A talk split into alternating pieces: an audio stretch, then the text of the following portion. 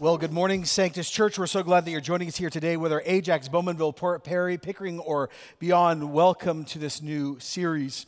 A group of us from staff were out in Vancouver within the last week. Uh, had the great privilege of hanging out with a bunch of church leaders from tons of other churches in the greater Vancouver area. And every time I'm on, on a plane, uh, I do something intentionally and I watch this experience. And I did it even more so knowing this series was beginning. So we got on uh, one of the newer planes owned by Air Canada, and the technology is amazing. Now, number one, I'd never seen so much carry on luggage in my life. It was like everyone was moving to Vancouver. I have no clue how we all got it in. Anyways, it's all in, and the flight attendants are pushing all sorts of things in. We get in, and because of the Netflix style technology now, we hadn't even moved, and all of us had earphones on, and we're already watching movies and listening to music. And, and, and I'm watching because I know what's about to come, and I've shared this before. And so as I'm watching, I'm waiting for the flight attendant to stand up and go, "Oh, we just we need to show you this video because we need to show you what happens in case there's a problem because we we want to help you not die, basically." And I watched when the moment came, and I watched as nobody watched the video. Nobody. I watched about 50 people, and everyone's looking up and to the side, and they're opening up Kindles. But the deeper thing that was happening is people were angry. Like, how dare you interrupt my Jojo Rabbit moment that was nominated for an Oscar? I'm watching Marvels. Where is my drink? Where are my pretzels? Why would you try helping me if I'm about to die? I really am enjoying my moment. And then I watched those flight attendants just sort of hopelessly watch us as none of us cared that they were trying to help us in the moment. And I thought, what an incredible insight to what I'm about to do today. So, good morning. My name is John Thompson. I'll be your flight attendant today. Ushers lock all the doors in all sites. No, I'm joking. If you're a guest here today, we're not cult. It's, it's, it's okay. No, no, it's fine. But watch this. Here's the truth. Unlike what flight attendants say on flights, where they say there might be a problem, I'm going to de- declare today there is a problem. The plane is going down, and all of us are going to die. It is 100% guaranteed that death is coming. And the question is are you prepared for that conversation? And do you know what happens next? Our culture is so obsessed with now, and I want to understand now, and I want to be entertained now, that actually we are frustrated much of the time when the not yet interrupts the now, or someone talks to us about, hey, have you considered the future? Because we so want to control now. But this is one of these holy moments, and whether you're a guest here today and you're a follower of Jesus, or even a long term follower, or just became a Christian, you're a seeker or a skeptic, or maybe you were dragged here, no matter who you are and where you come from, God is going to speak not just about the now, but the guaranteed not yet. Before we get to questions in the next few weeks like hell and heaven and what is that like? And who gets to go there? And why do they go there? And should I even believe in that? And is it even just? And is it something just invented to scare people? Or is there more than that? We actually need to start in a very different place. We need to start with a word that our culture hates it's the word judgment. How many times have you said to someone, Don't judge me? You don't understand my story. If you had my story, if you walked in my shoes, then dot, dot, dot. Or what's even going on more in our culture these days is this we say there's no such thing as absolute truth, there's just your perspective. I just want to say, as a side note, would you try that with a police, over, a police officer next time you're pulled over for speeding? Just say, I'm sorry, sir. I don't believe in absolute truth. I, I just need to inform you. I know you say I was going 70, but I feel I was going 40. Good luck with that. Good luck. Oh, oh, everyone loves the idea of don't judge me until, of course, it comes on your doorstep or mine. Oh, and the law is absolutely clear. If you break the law, you are what? Guilty. Because there is a standard. And yet our culture hates the idea of absolutes and standards. And, and some people, as one person wrote, have gotten the idea to talk about sin, let alone judgment, is to deny the valid achievements of a culture or even say no one's good. Well, no, no, not at all. And yet, we need this. The Bible is clear, by the way. Judgment is real, judgment is coming. And because all of us as human beings, the most righteous and unrighteous, the most religious and secular and spiritual, all of us in the same boat, we have all sinned against a God we used to know. We're all made in his image, and God loves us, and yet God also is holy. Judgment stems from the attitude of a holy God towards sin. Like I said last week, we love to say all the time as a culture, God is love and he loves me so much just the way I am. No, that's unbiblical, that's untrue. God loves us despite the way we are. It cost God so much to love us. It was the great Anglican thinker J.I. Packer, who still today lives in Vancouver, who wrote, Why do people shy away from the thought of God as a judge? Why, why do we feel unworthy of him? The truth is that part of God's moral perfection is his perfection in judgment. Would a God who did not care about the difference between right and wrong be a good and admirable being? Would a God who puts no distinction between the beasts of history, like Stalin and Hitler, if we're going to use names, and his people or others, actually be praiseworthy or perfect? Moral indifference would be an imperfection in God, not a perfection and not to judge the world would to show moral indifference. The final proof that God is a perfect, loving, moral being is that he chooses not to be indifferent to questions of right and wrong, but he has actually committed himself to judge the world at the end of time. See, we think that time is eternal, and it's not. There is one who invented time, and God is outside of time and space, and, and time is in God's control. And God has said time and time again within the scriptures that it will come to the end. And when time runs out, there will be something called the judgment. We love when we think about Jesus for coming into earth. We celebrate it at Christmas. He comes so humbly as a baby, bringing the kingdom of God, giving grace to a broken world, teaching in a way we'd never seen, casting out demons, breaking the power of Satan, healing the sick, raising the dead. And we're just like, oh, this is incredible. And yet, Jesus, while he was here doing all these things, said, oh, by the way, it's not always going to be like this. There's a time coming where all this mercy ends. 12 out of the 36 parables of Jesus are about the Last Judgment. And I don't know if you've thought about what we call the second advent when Jesus comes again, but the description of Jesus in his glory returning should give you pause.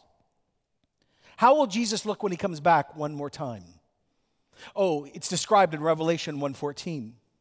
The hair on Jesus' head was white like wool, white as snow, his eyes like blazing fire, his feet like bronze glowing in a furnace, his voice like the sound of rushing waters. In his right hand, the seven stars, coming out of his mouth, a sharp double edged sword. His face was like the sun, shining in all of its brilliance. And when I saw him, this is John, his best friend speaking, I fell at his feet as though I was dead. Oh, when Jesus comes back a second time, and oh, by the way, whether you believe it or not, he's coming. He will come back all powerful, all evil will be under his feet, and he will have a sword in his mouth. That is a metaphor to say that Jesus is going to come and bring judgment. And as another person wrote, judgment is God's underlying and ratification of the relationship towards him which we have chosen in this life. If we know and want relationship with God now in this life, we'll enter into the fullest experience of that later. If we do not know him now, we will not know him then. Heaven and hell are not just as much about future reward and, punishment, but the logical outcome of our relationship with God in the now. So then the great question should be this. If the plane's going down and we actually know the little lights aren't going to help, and if judgment is guaranteed and real no matter who we are, if Jesus talked about judgment more than heaven, if all of us are going to end up at the judgment, then how in the world would I know where I'm going to stand and where my family's going to stand and actually where my neighbors and friends and co- coworkers and even those I don't like are going to stand? Well, before we get to the great summary of what we call the great white throne judgment or the day in the New Testament, we need to go back to the one who taught about it because the person teaching it matters. So we need to go back to Jesus. This is what Jesus said about himself in John 10 9. He said, I am the gate. Whoever enters through me will be saved. They will come in and out and go and find pasture. And remember, he's speaking to a Jewish Orthodox audience. So he says, Oh, by the way, there's only one gate, or there's only one door, and you have to enter through that gate or you stay outside. You cannot say to God, Give me another gate or another door, or there is no door at all. If you want to encounter God, if you want to know God's people, if you want your sins to be forgiven, if you want purpose that goes beyond sex, money, power, or religion, if you want eternal life, if you don't want the funeral to be the end of the conversation, then you must walk through Jesus. And anyone who, by the way, thinks they represent God has to get their authority and power and information from the true great gate and the true shepherd, which is Jesus. Again, notice there's one gate, not many.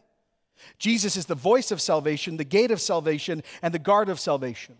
I shared this before, let me do it again. When I was in Israel two times ago, I was in the great city of Haifa. And on this beautiful hill surrounded by immaculate gardens, there is the Grand Baha'i Temple. And in that, in that Baha'i temple, the Baha'i faith teaches that all faith groups will encounter God and know God. We're just using different names for the same thing.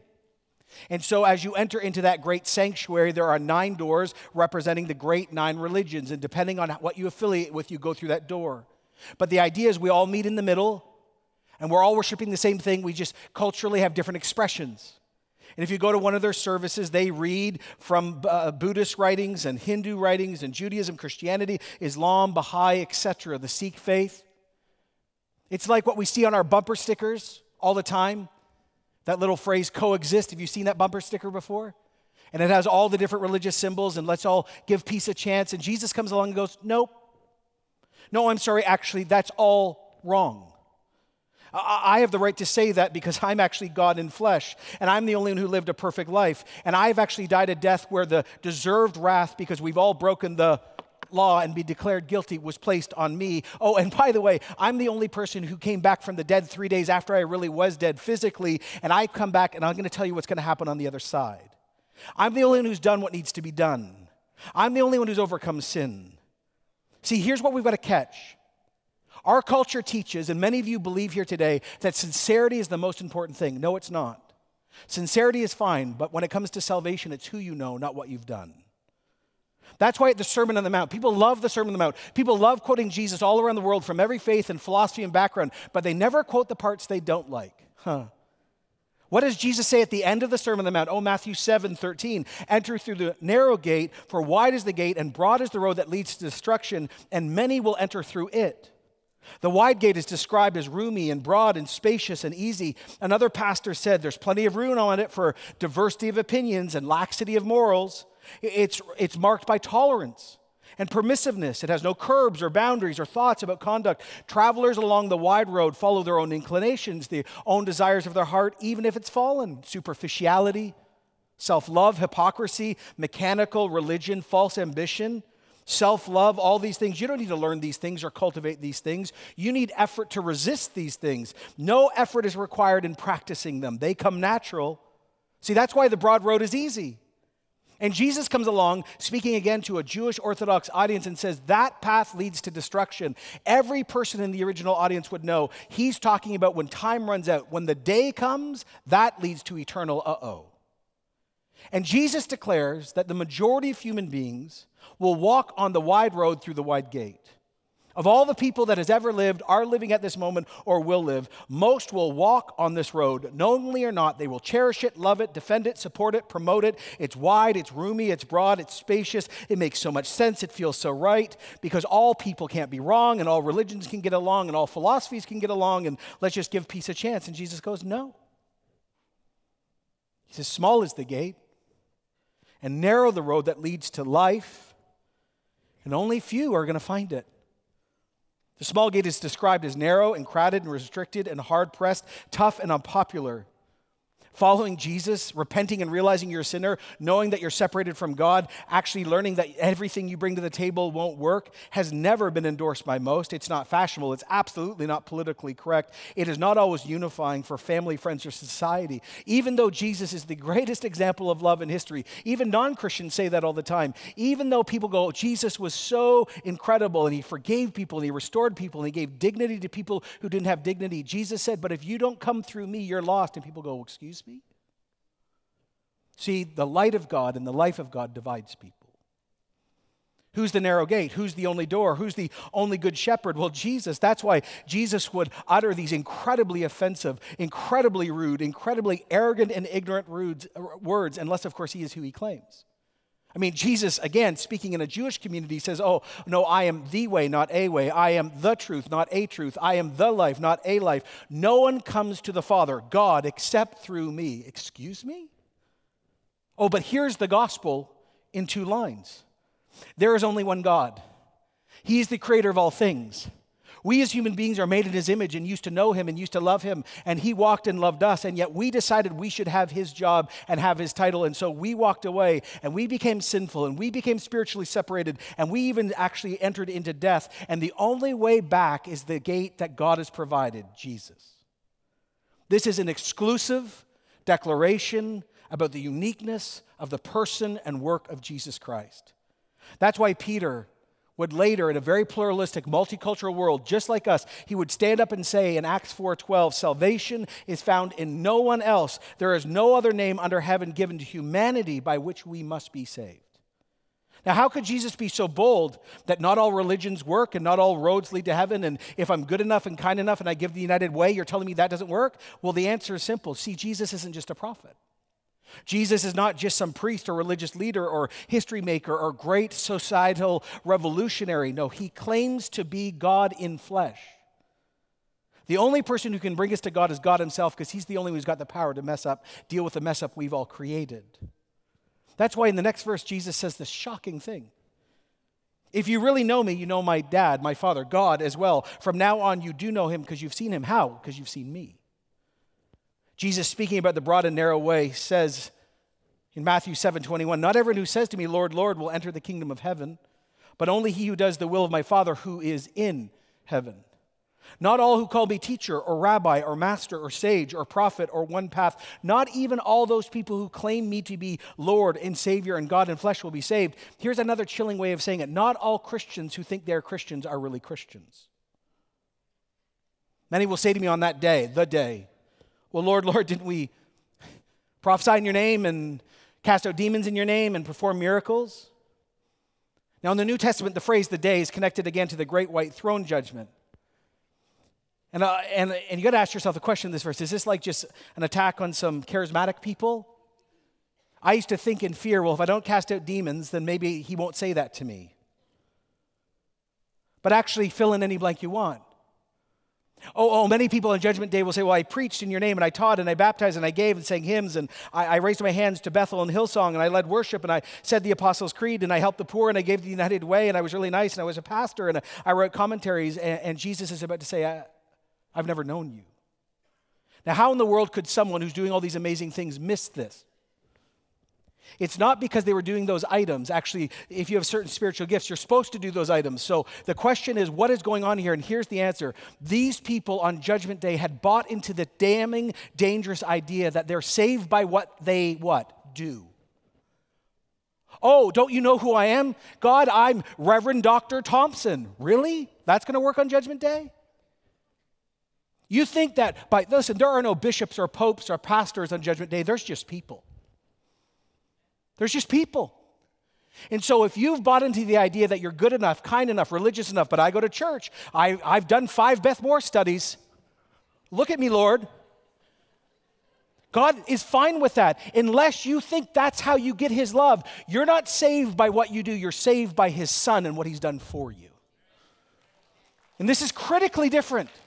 So these people actually believe, look at me, God, I'm saved by what I do. And what does Jesus say? It's one of those scary verses in all of the Bible. He will tell them plainly, I never knew you. Get away from me. Ready? You evil doers. These are some of the scariest words in all of the Bible. And as they sink in and stop and you reflect on them, did you catch it? did you see it? Jesus presents himself in this passage as the judge the one that knows all and sees all and pass judgment on all of humanity. And this can only be said if you're God Himself. And many of the great pastors and leaders in that moment were watching Jesus going, Hold on, you're crossing the line. Only God can be judge. And who are you to say you sit on His throne? And actually, this is blasphemy. And you're a false teacher and you're a bad tree. And we should stone you to death because actually what you're saying is wrong. And before they can do any of that, He keeps going. He says, Oh, by the way, let me tell you about two houses. I think our culture is obsessed about houses, don't you think? Home and garden television, we watch for hours other people build homes we want. Oh, I like that backsplash. House, house, house. Right? Now, God says, here's what Jesus says, right? He says there are two homes, and they are gorgeous. They've got the barn doors you want and all the things you want, and they're all the right colors, and they look exactly the same. But what you have not asked is, what are they built on? And you'll only know what they're built on when the great storm comes. He says, Therefore, everyone who hears these words of mine and puts them into practice is like a wise man who built his house on the rock. Oh, the rain came down and the streams rose and the winds blew, but the house did not fall because its foundation was on the rock. Oh, everyone who hears these words of mine and does not put them into practice is like a foolish person who builds his house on sand. The rain came down and the streams rose and the winds blew against the house and it fell with a great crash. Jesus is saying to all the people, religious, unreligious, spiritual, and secular, where do you place your hope? Where is your salvation? Are you putting your life on me, the rock, or on something else? Where you place your foundation changes everything. All human beings, I want you to think about this today. You will face God by yourself to give him an account of your whole life. By yourself. I, Jonathan David Thompson, will stand there before God and meet him face to face. And all of his perfection and his holiness and his love will meet me. And the Bible says again and again, there is a time of mercy. And by the way, we're living in it right now. God, oh, listen, God does not delight in judgment. God's not like, oh, excellent. No, no. God loves us. We're made in his image, but he also is holy. Remember what the Bible says God's love is real, but his anger is also present on sin. And so this whole dynamic gets very real. And we're living in the time of mercy, but the time of mercy will come to an end. And to understand what that end point looks like, what the day looks like, the, the great white throne, you need just to turn to Revelation 20. It reads like this, verse 11. Then I saw a great white throne and him seated on it, and earth and sky fled from his presence, and there was no place for them. The throne is gleaming white God's glory, God's grandeur, God's purity. There's no shadow of, uh, in God. He's not like us. There's no darkness and light. God is not yin and yang, He is perfect. Who's sitting on the great white throne? Well, of course, it's God the Father's throne, but Jesus is now sitting on it. And remember, let me read the very words of Jesus. These are His words that everyone supposedly likes. When the Son of Man, Matthew 25, 31, comes, in all of his glory with all his angels. He'll sit on his throne in heavenly glory, and all Jews, no, no, all nations will be gathered before Jesus, and Jesus will separate the people one from another as a shepherd, shepherd, a shepherd separates sheep from goat, and, and the sheep will be on his right, and the goat will be on his left. Did you notice it says literally the earth fled from God's presence. In the face of the glory and grandeur of God, the universe flees. But the real point is this there will be no place to hide. There's no place to get away. The end has come, grace is over, and now every human being will give an account. Revelation 20:12 and I saw the dead great and small standing before the throne and the books were open. Another book was open which is the book of life. And the dead were judged according to what they had done recorded in the books. These stand of the book of deeds great and small, those with power and those without, those known and those unknown, all the people of history, the, the, great people, the writers and generals and poets and actors, and the great thinkers and the great writers and politicians, and every great religious leader, and the billions of normal, unknown people like us, we will be there too. And every human being will stand before God and stand before the judgment of Christ. And it says that the dead, every human being, will be judged according to what they had been done, they had done recorded in the books. In other words, all that we do is being recorded. It says there are two books one for unbelievers and one for believers. And, and, let's just sit with this again. There is no place to hide. When you die, there is no amount of talk to get you out, there's no money you can bring. You can't remove the act. We are stuck with judge and judged. Second, maybe you didn't catch this, but this should be encouraging. Did you see that humanity and Satan does not set the timetable when things end? God wins. And third of all, what is so joy giving and terrifying is that everything that has ever been done in public, private, and secret will be exposed. I mean, read the Bible plainly. It's there again and again and again and again. Romans 2:16 this will take place on the day when God will judge people's secrets through Jesus Christ as my gospel declares. What happens in Vegas doesn't stay in Vegas, it ends up in heaven. You're laughing, I'd be ooh. 2 Thessalonians 1:8 He will punish those who do not know God and not obey the gospel of our Lord Jesus. They will be punished with an everlasting destruction, shut out from the presence of the Lord and from the glory of his might. Revelation 20:13 The sea gave up the dead that were in them too and death and Hades, which we'll talk about next week, the waiting place, uh, the dead in them were also given up, and each person was judged according to what they had done. Now, what's really going on here? It seems to be saying that we can be saved by what we do. If you read this wrong, it seems to say like there's this big eternal scale, and when you face God, if your good outweighs your bad, then then you're in because you know you gave to the United Way and you you gave to World Vision, and you know no no no no no never. None of us will ever be saved by what we do. We're only saved by who we know. This is what was written so brilliantly in the New Testament in Ephesians 2:8. It's by grace that you get saved through faith. Faith in Jesus. It's never from yourself, it's always what? A gift of God. It's never by works, so no one gets to brag or boast. Salvation is by faith. It's faith and faith in Jesus, but your faith reveals the works that you produce. So the first book is where unbelievers are judged. Those who do not put their trust in Jesus will not have an advocate to be spared. Think about all the names of Jesus in the Bible. Jesus is called the great high priest who stands and prays for us and stands in the gap for us. Jesus is called the Lamb of God that takes away what? The sin of the world, and the sin of the world is placed on him. Jesus is called our Savior. Jesus is called our Lord. Jesus is called the one who is the lover of our souls. But if you die and you don't have Jesus' covering and love and protection, then on Judgment Day, you're left with you. And you think that good works is going to be enough? And you think being religious is going to be enough or being kind in society? When you die, it's just you and God, and He knows everything. Everything. And then there's those who are written in the book of life, the Lamb's book of life. Those that knew Jesus, that were saved by his mercy and grace. And this includes all of those who have a personal relationship with Jesus. And here's the critical thing we've got to recapture we also, as Christians, will be judged. But our judgment is not about salvation, it's about testing what we did for Jesus. Everything done for Jesus in this life will bring reward in the next life. All the things we did, though, that were even in Christian origin, but we did it for selfish means, will burn. 1 Corinthians 3:12 this is spoken to Christians. If anyone builds on this foundation using gold or silver or costly stones or wood or hay or straw, their work will be shown for what it is because the day will bring it into the light, and it will be revealed with fire, and the fire will test the quality of each person's work. What has been built survives, the builder receives reward.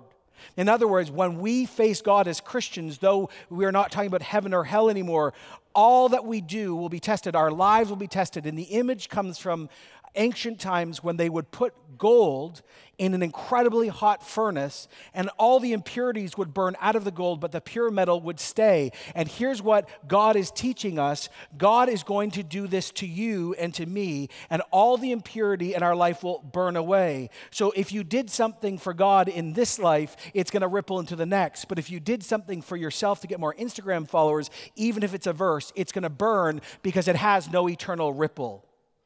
Verse 15, it is burned up, and the builder will suffer loss, yet we will be saved, even though as one escaping through the flames. Some of us, literally sitting in this room, will live our whole lives, though we're Christians, for selfish means. And when we die and our life is tested, we will have nothing except our salvation. And the image is like you almost touch hell, metaphorically, and then go right up. Or another person said, You will be pulled out of the rubble just in the nick of time. Jesus himself dealt with this right in the middle of the Sermon on the Mount. Matthew 6 1, be careful not to do your acts of righteousness before people, to be seen by them. If you do, you'll have no reward from your Father in heaven. The, oh, the Bible is clear as Christians. We're supposed to love the poor and pray and give our money regularly and fast and use spiritual gifts and serve. But motive is the ball game. If you do it for God, it ripples into eternity. If you do it for yourself, it will burn.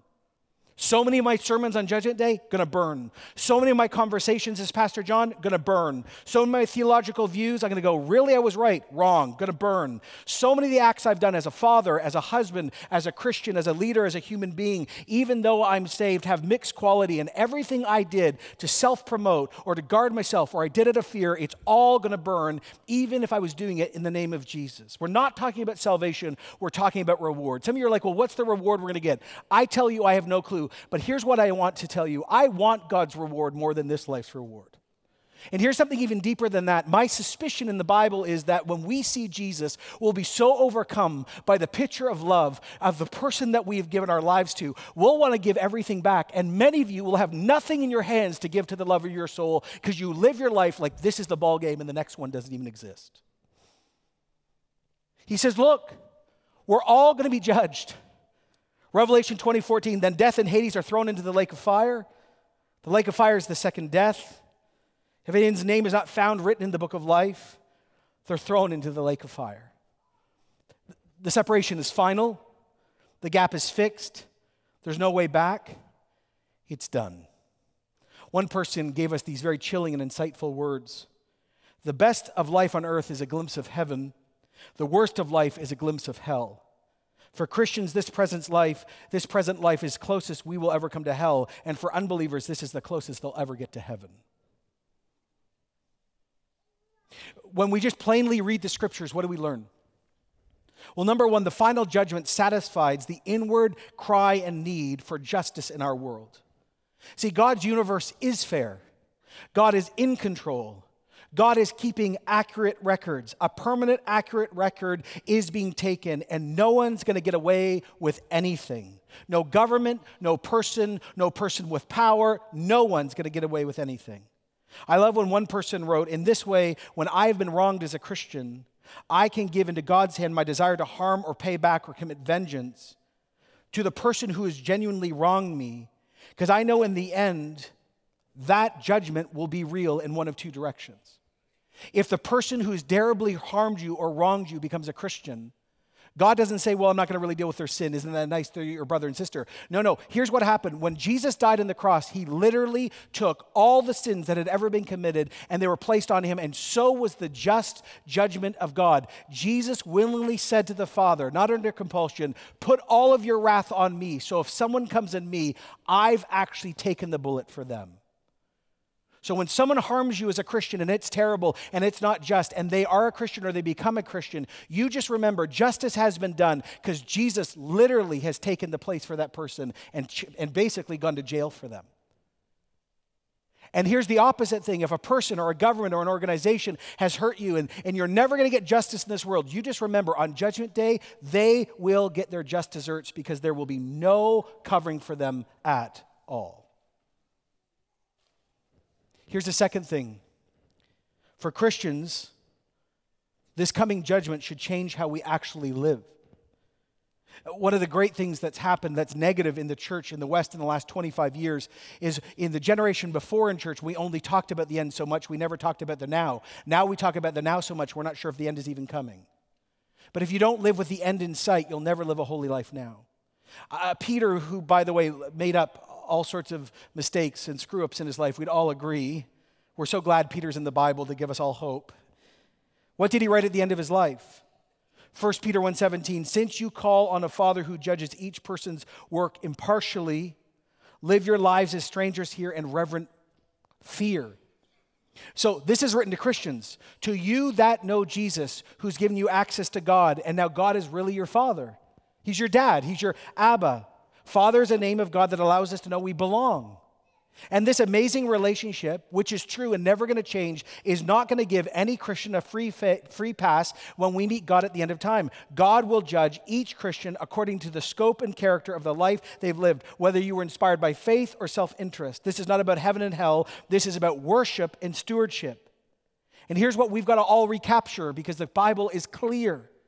God is going to judge each one of us as Christians impartially, indiscriminately, penetratingly, absolutely, and honestly. There is no favoritism in the family of God. It's just going to go down. And what does he say? So live a life of reverent fear, knowing that the God you love is going to make you give an account for the life you live. Here's how it reads in the Sermon on the Mount. He says, if that's true, think about this thing. Matthew 6 20, store up for yourselves treasures in heaven where moths and vermin do not destroy and where thieves do not break in or steal. I love what Randy Alcorn wrote. He says, Suppose your home was in France. I would like to live in France, by the way. That would be great. The coffee's fantastic. And he says, You're visiting America for three months. I prefer France. Okay. So you're there and you're working in America for three months, and you're told you cannot bring back anything to France on your home flight.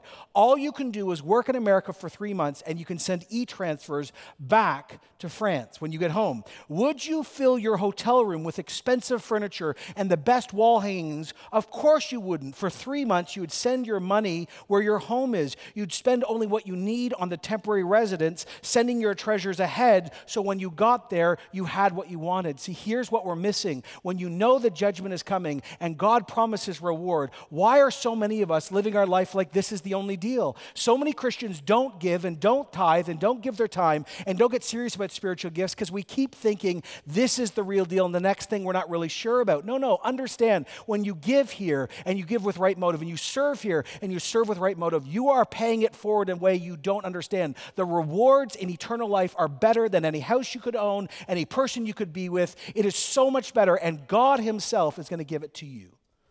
Why are you filling your hotel room with things that should be in France and not in America? So understand the power of this. Many of us don't give, don't sacrifice, aren't serious about the end of time, don't think that we should listen because we don't really believe this is going to happen. Er, listen, everyone, when we die or Jesus returns, either or when it happens, here's what's going to happen. Every single Christian is going to give an account about their money, their time, their spiritual gifts, their practices, all of it. And though we're going to be saved, there is a call for us to live differently. If you don't think you're going to be judged, you'll look no different than the GTA. You'll look just the same.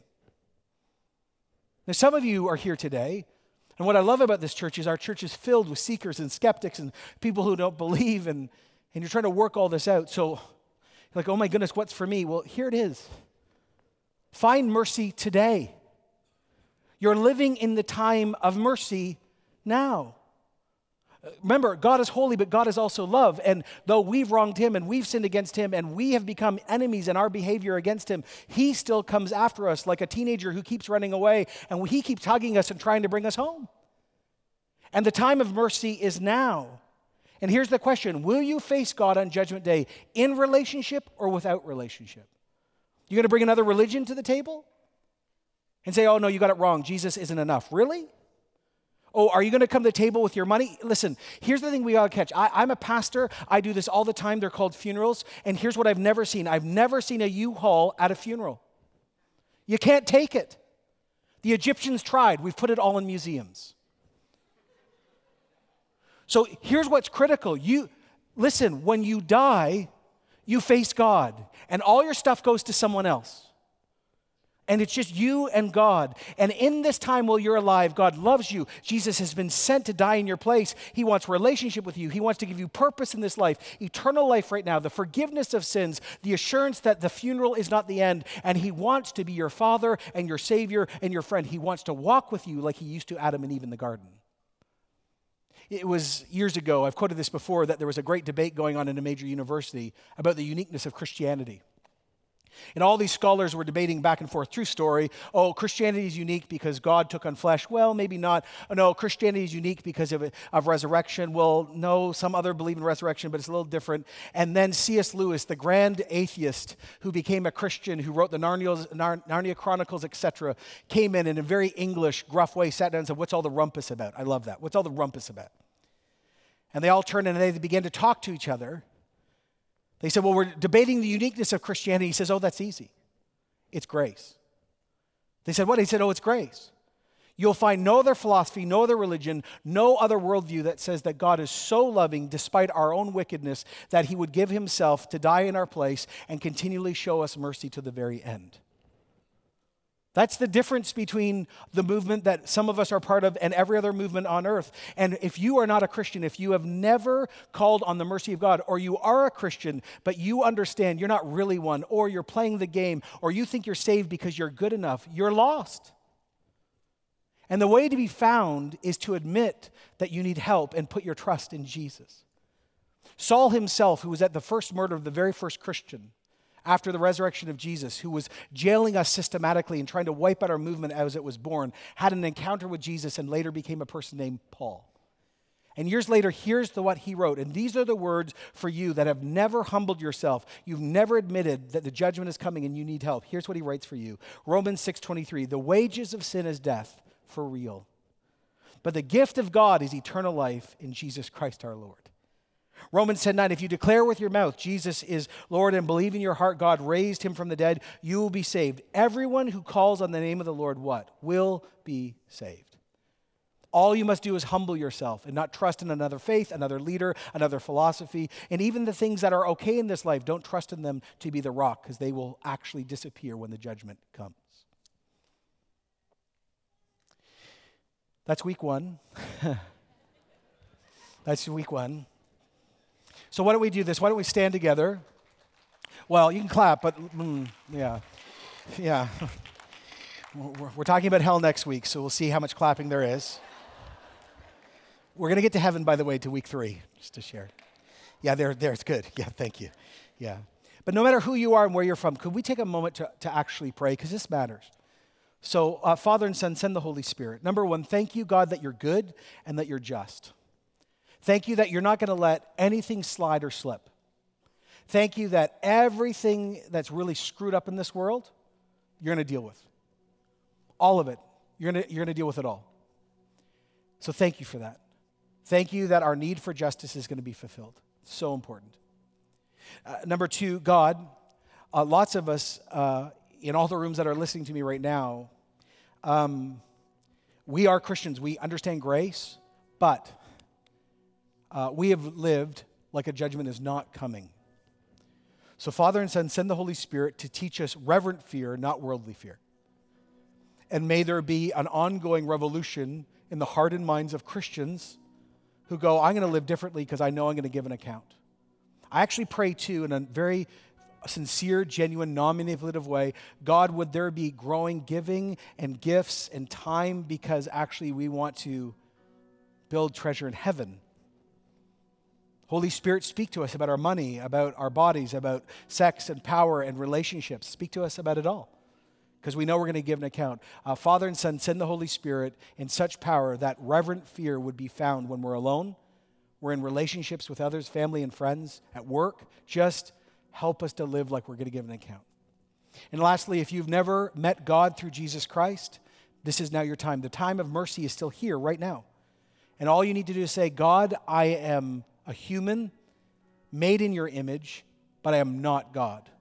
Forgive me for trusting in another religion, another person in science, technology, sexuality, beauty, hard work, religiosity, you fill in the blank. Say, Lord, forgive me, forgive me, forgive me. I ask Jesus to cover me, to become my friend and high priest, my Savior. So I have forgiveness now, and when I die and I face you in all of your glory, He's going to cover me. Be my Savior now. I repent. I believe, Jesus, you lived, you died, you rose from the dead, and I want to be saved. Uh, last thing we pray, God, is that you'd continue to help us work out the real implications of judgment, hell, and heaven as we try to live faithfully in 2020 in the city that we love. Lord, your will be done. Keep working this through. In Jesus' name, amen.